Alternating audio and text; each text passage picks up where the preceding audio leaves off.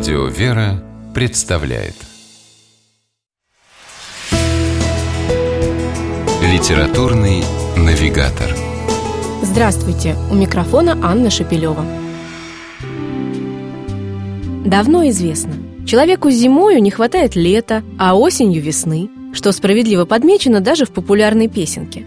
И правда, когда за окном метель, а на термометре хотя бы минус 10, очень хочется яркого солнца и зеленой травы.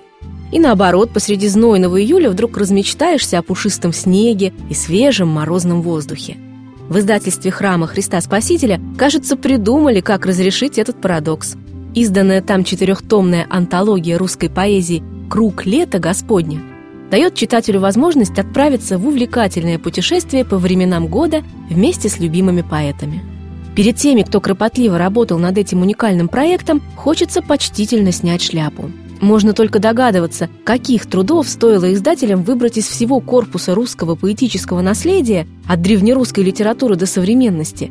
Стихи особенные, звучащие как бы на одной ноте с природой, с вселенной и человеческой душой.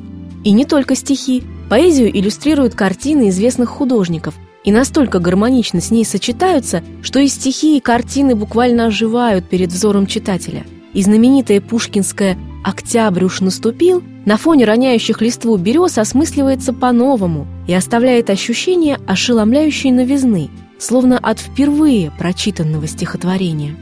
Да и наверняка найдутся в антологии русской поэзии «Круг лета Господня» стихи, с которыми широкому читателю прежде действительно сталкиваться не приходилось. Может быть, это будет «Тайная вечеря» Владимира Набокова или «Величание Богоматери» преподобного Варсонофия Оптинского – так или иначе, книга способна расширить взгляд на поэзию даже у самого осведомленного читателя. Таких стихов особенно много во второй части каждого тома под общим названием «Православные праздники». Там же даются простые и понятные разъяснения о церковных традициях празднования памятных дней. Полторы тысячи страниц антологии вместили около 700 стихотворений 94 авторов и сотни иллюстраций. Четырехтомник был отмечен множеством литературных наград – в том числе титулом «Лучшая книга года».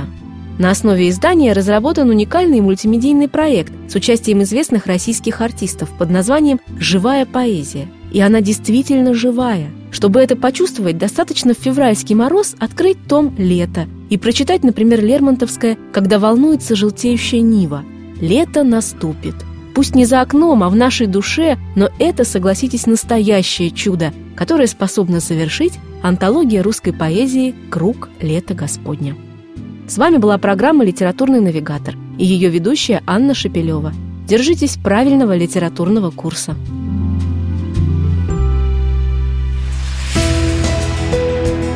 Литературный навигатор.